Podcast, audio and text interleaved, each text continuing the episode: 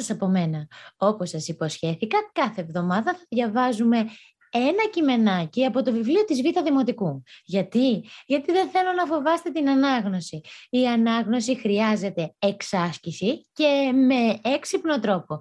Οπότε είμαι εδώ για να κάνουμε εξάσκηση μαζί. Το περιεχόμενο μπορείτε να το βρείτε και στο Spotify και στο Google Podcast να το ακούσετε, να το κατεβάσετε και να το ακούτε όσες φορές θέλετε. Εγώ είμαι εδώ όχι για να σας το διαβάζω, αλλά για να διαβάζουμε μαζί. Εσείς αυτό που έχετε να κάνετε, όπως σας τόνισα και την προηγούμενη φορά, είναι να πάρετε ένα μολυβάκι, να βάλετε κάθετες παυλίτσες κάθε φορά που συναντάτε τελεία, έτσι ώστε να παίρνετε μια βαθιά ανάσα, ένα συμβολάκι στα κόμματα για μια πιο κοφτή ανάσα και στη συνέχεια να διαβάσετε μέχρι την πρώτη τελεία.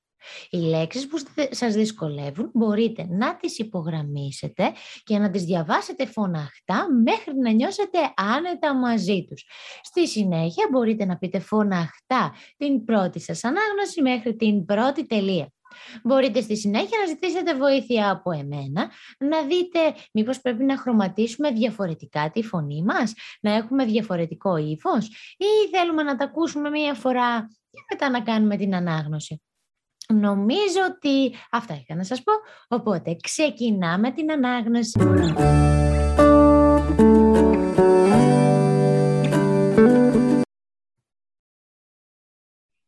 Το κυλιόμενο πεζοδρόμιο. Στον πλανήτη Μπέχ ανακάλυψαν ένα πεζοδρόμιο κυλιόμενο που γυρίζει γύρω από όλη την πόλη.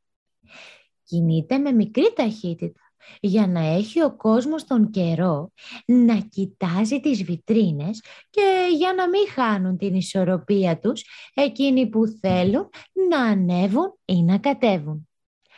Πάνω στο πεζοδρόμιο υπάρχουν παγκάκια για εκείνους που θέλουν να ταξιδεύουν καθιστή. Ιδιαίτερα τα γεροντάκια και οι κυρίες με τις τσάντες με τα ψώνια.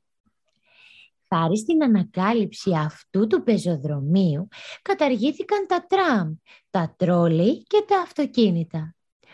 Ο δρόμος υπάρχει ακόμα, αλλά είναι άδειος και χρησιμεύει για να παίζουν τα παιδιά μπάλα και αν κανείς τραχονόμος κάνει να τους την πάρει, παίρνει κλίση. Αυτό ήταν. Δεν νομίζω να ήταν δύσκολο. Νομίζω ότι ήταν αρκετά εύκολο γιατί πλέον έχεις μάθει να κάνεις ανάγνωση με έξυπνο τρόπο. Και επίσης για να δω πόση φαντασία έχεις, γιατί η ανάγνωση μας βοηθάει στη φαντασία μας, αυτό που θέλω να κάνεις είναι να γράψεις το δικό σου κειμενάκι για το φανταστικό σου κυλιόμενο πεζοδρόμιο.